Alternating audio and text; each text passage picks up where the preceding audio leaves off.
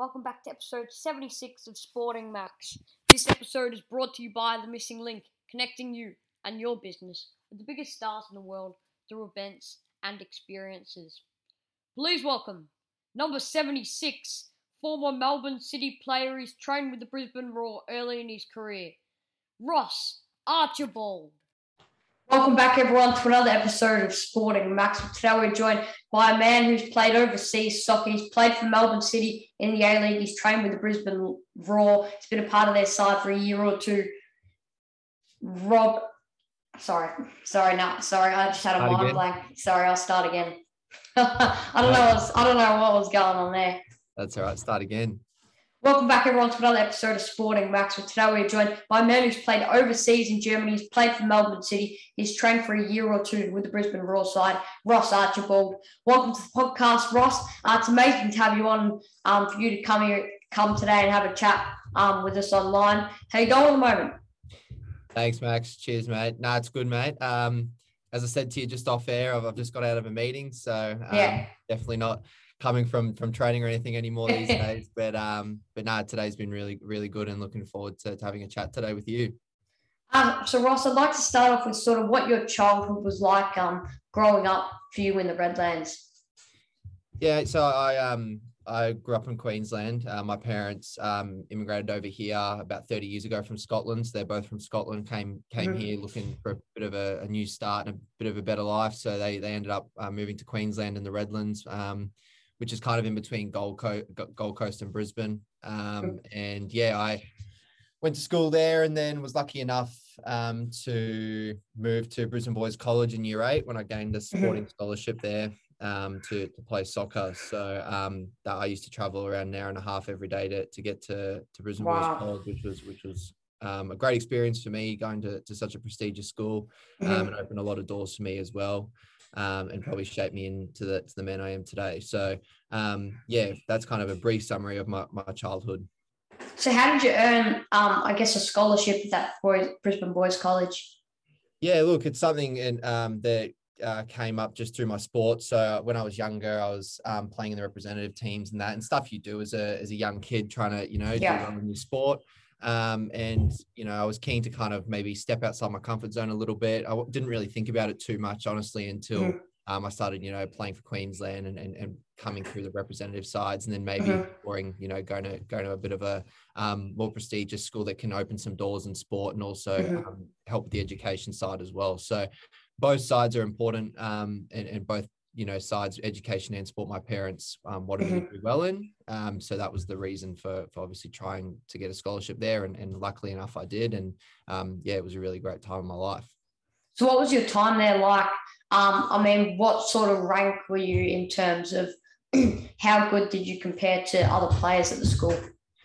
Yeah, look, obviously they they you know when you when you go to these schools and you get scholarships, they expect you to perform and, and do well for the school. And and and I'm going in there as um you know an up and coming player. So Mhm. and and, and in re- um, in return, I guess you get your your, your free tuition paid for and, Mm-hmm. after which is nice and it was good for my parents too. So yeah. um, yeah, look, we had a really good team back at, at, at school, but um, and, and as I said, it, it helped me kind of become better as a player and also Mhm. develop my education and um, allow me to go on to do things outside of sport as well, um, which which has Mhm. been a major part of my life too. So um, yeah, like it, at the school we had a, a really good te- good team, but as I said. I'm going there as one of the the players that are going to help the school improve and hopefully do well.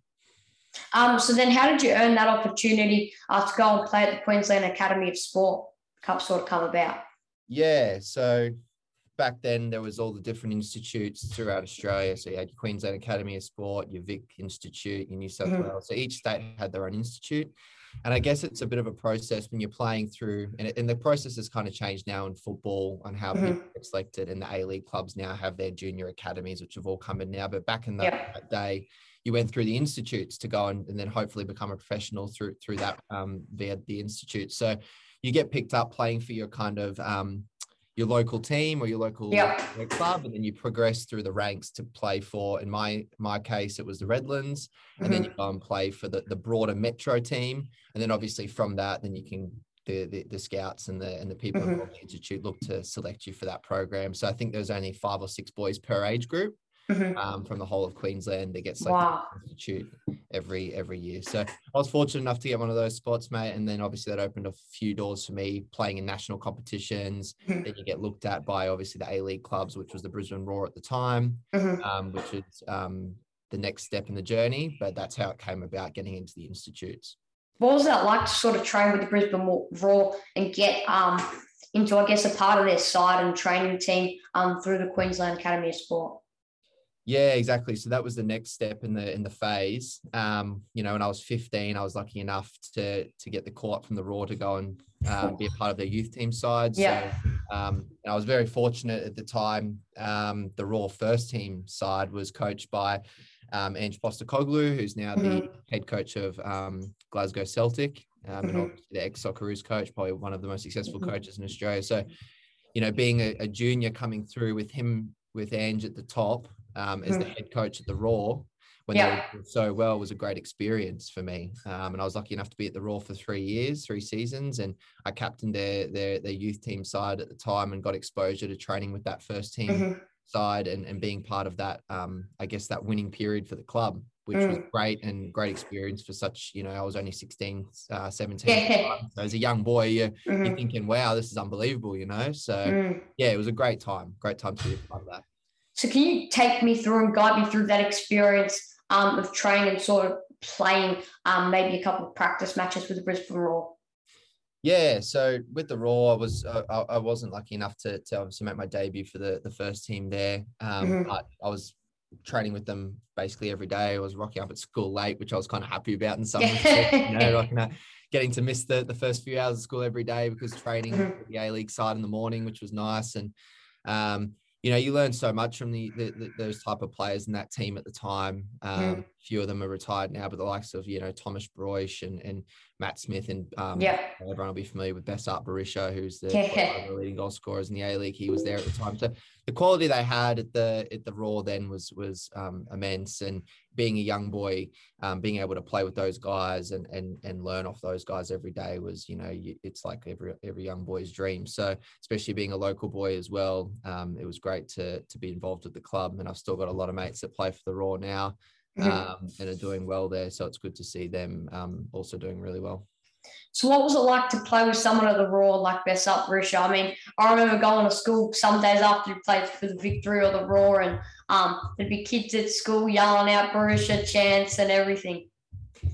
Yeah, mate. No, as I said, he was a he's a colourful character, Bess, and and that's yeah. why he's done so well in his career because he's very confident in his own ability and you know, he come over here. I think he was playing in Germany prior, and he was relatively unknown. Same as yeah. Thomas and those two guys, especially being those foreigners that come across and part of Ange's team at the Brisbane Roar were instrumental in the success. Mm. So, seeing the the desire and hunger that he brought to training every day, he's a winner.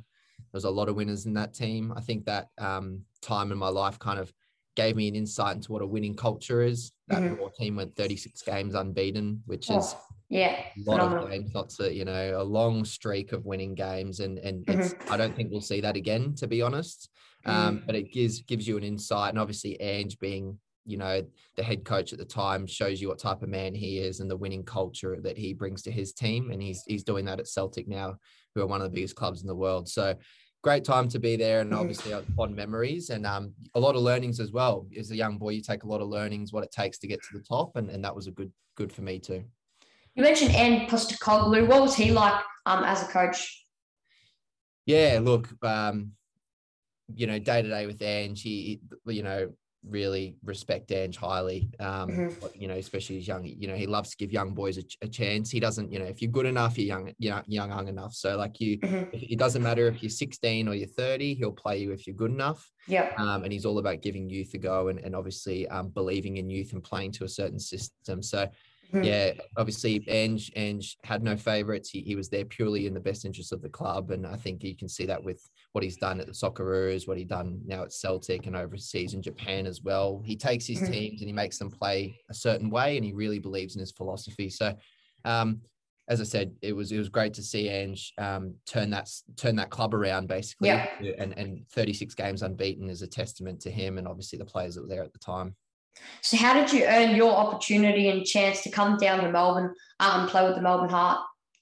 Yeah, so at the Roar when Ange left, there was a bit of a changing of the guard there with the new coach coming in and, and things like that. And um, you know, I, I did get a tap on the shoulder from from Melbourne Heart at the time, saying, "Would you be interested to come down?" So Mhm. um, I'd played them obviously in the youth league. They were part of the youth league as well, so we obviously played each other a few times a year, and I'd done quite well. So um, the Melbourne Heart tapped me on the shoulder, and um, I'd previously lived in Melbourne before um, when I was a bit younger, moved down. So I was like, why not? Why not give it a go? So um, yeah, at the time they were Melbourne Heart, and I came down here and was a part of the youth team side whilst training with the first team on a full time basis. Um, and it was a great experience. Obviously, moving out of home nice and early, Yeah. to yourself, and you're a young boy, you know, just finished school.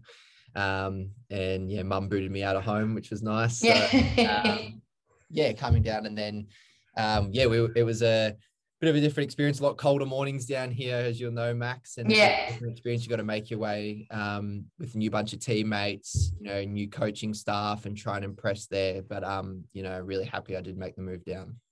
Now, your debut with the Melbourne Heart, I think you subbed on for Harry Kewell um, in the derby against the Victory. I think it was a 4 0 uh, win for you guys. What was that game like for you to sort of um, soak in and take in the atmosphere for you? Yeah, look, it was a um.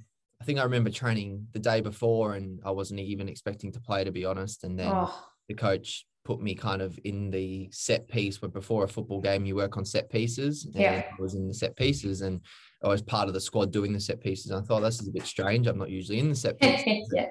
um, yeah, as you said, it, we we won 4 0 that day. Um, the likes of Harry were playing that day. It was a great day for the club. But I guess I was lucky enough to make my debut debut in probably one of the biggest games of the year in the Melbourne Derby Mm. um, at AAMI Park, and it was a full house there. So, look, that's something that you know every kid dreams of. Whether you play one game or three hundred games, you just want to be uh, on the stage and in front of the the big crowds and and and play um, a part, you know, in a derby like that. So, Mhm. yeah, um, uh, I think as I said to you off air, I was I, I wasn't lucky enough to go on and have an unbelievable career or anything like that. But um, it is something that I'll you know cherish um, until you know Mhm. The day I die. Was an unbelievable experience. Now you had your start debut uh, for the Melbourne City in Sydney. Um, after that, sort of just became the uh, the Melbourne City, gone from the heart to the city, obviously, uh, in round one. And there was guys like David Villa and um, Aaron Mooy playing. What was this like to sort of take the pitch with them and you know be on the same oval as them or ground?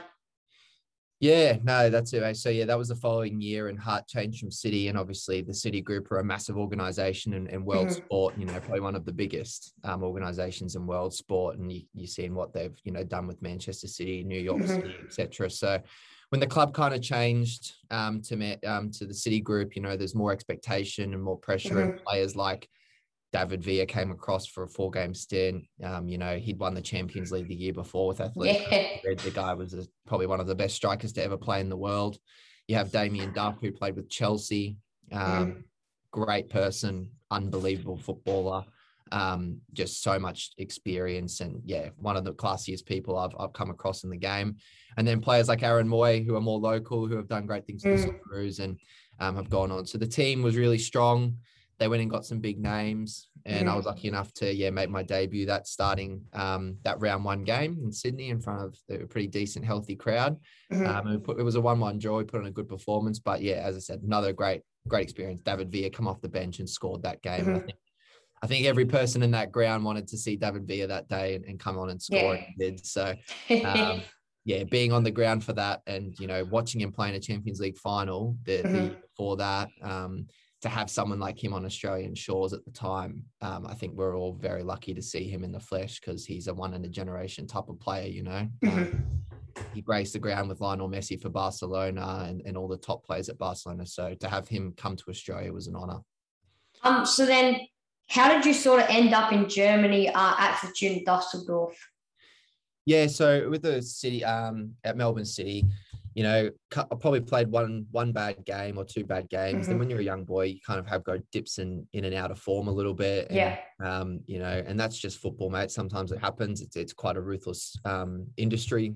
All sports are, but football is definitely. And you've got to be prepared to take your chance. And if you don't, then the next person will come along. So I kind of realized, oh, maybe I'll go give it a crack over in, in Fortuna. And through um, a couple of, um, you know, phone calls, ended up, you know, why not come over and give it a crack? So was there for a two and a half week trial in Fortuna and was lucky enough to play quite well in a couple of practice games that we had and ended up signing a two year contract over there, predominantly with the second team and, and Mhm. um, playing over in the, the fourth tier in Germany, which has the likes of, you know, Mönchengladbach second side and Dortmund second side. So it's still a, a very high level um, and a lot of great players over there. Um, but yeah, as I said, once I once I got over there in a training camp, they're they're quite um, they train quite intense over there. Quite different to the A League where you're only maybe training once a, once a day or whatever. You're doing two or 3 Mhm. sessions, and unfortunately, in a training camp when I got over there, I um snapped my knee in in Korea, Oh. tendon bone, which was never which was uh, not nice, but um, managed to play a few games um, whilst I was over there um, in the fourth tier, which was a great experience. Um, Mhm. but yeah, just obviously through injuries and stuff like that, man, it makes it tough to get on the park. Can you take me through that injury of snapping your patella bone?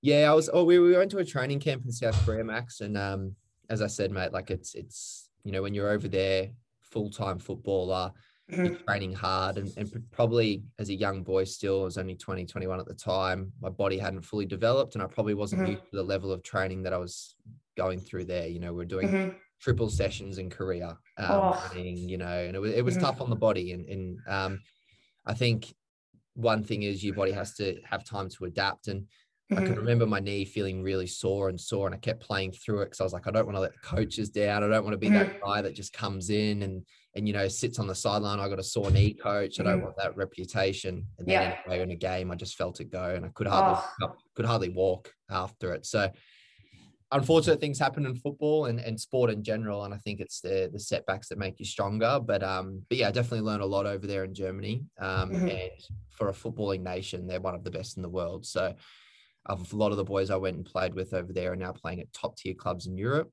Um, Mhm. Still keep in contact with them now. Um, and yeah, no, really good experience.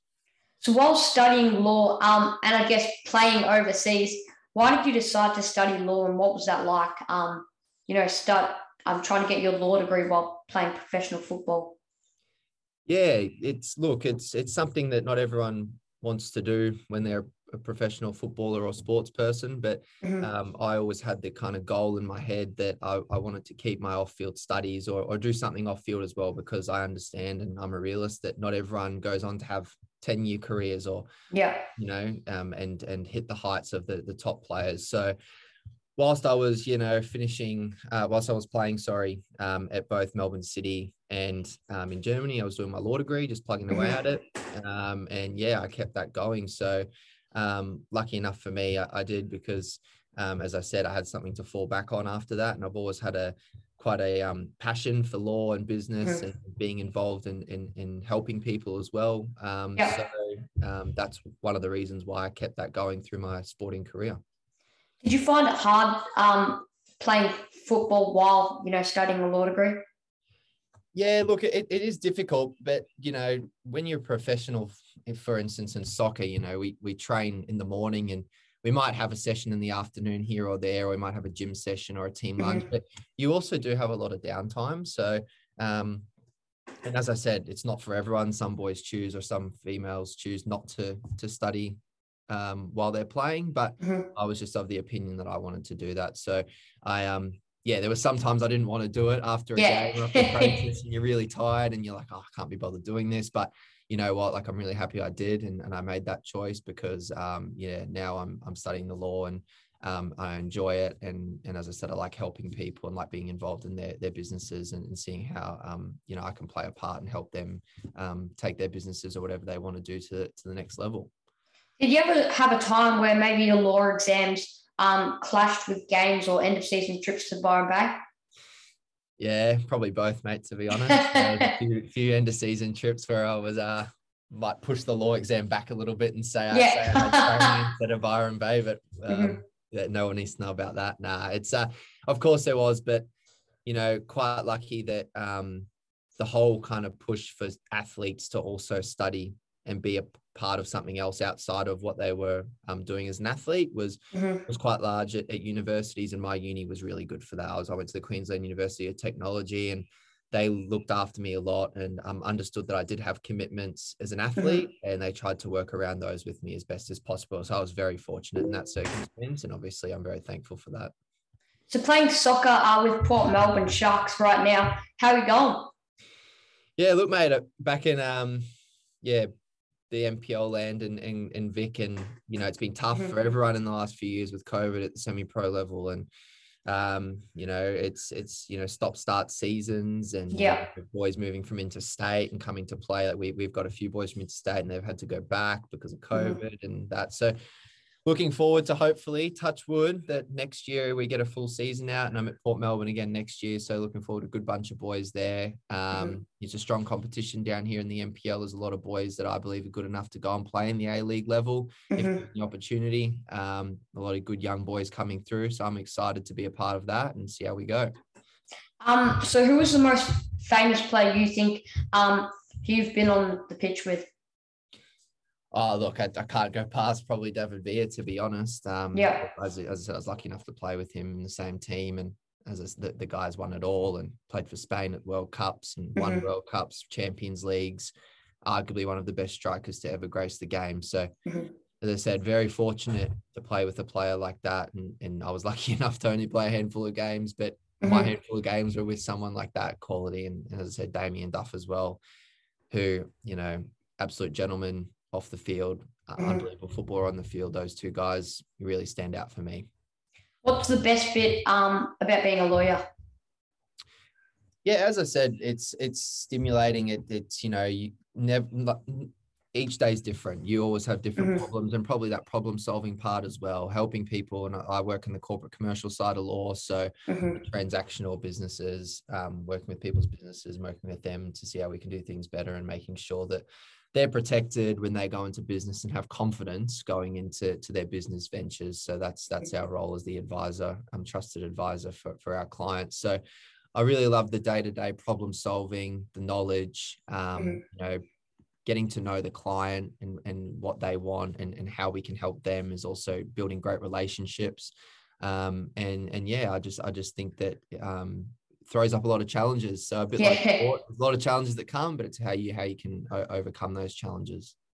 Um, what would be your best advice to anyone who wants to be a professional soccer player and be successful and play overseas like yourself?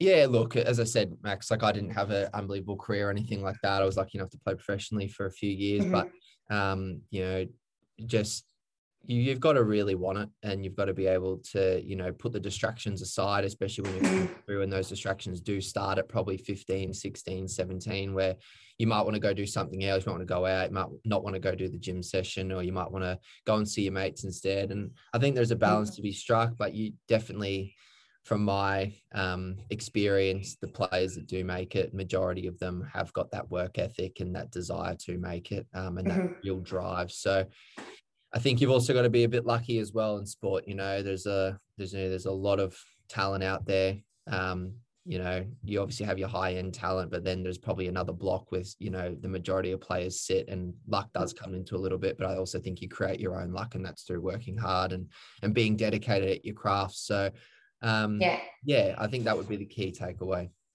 Uh, thanks, Ross, for coming on the podcast today, putting aside, uh, you know, half an hour or so of your time to come and have a chat. It's been an honour to have you on.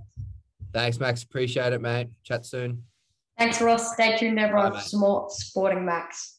Thanks for listening to this episode of Sporting Max. Check us out on iTunes, Spotify, or YouTube, and be sure to follow our socials. This episode is brought to you by The Missing Link. This is the voice of Melbourne, and we'll see you back here real soon for another episode of Sporting Max.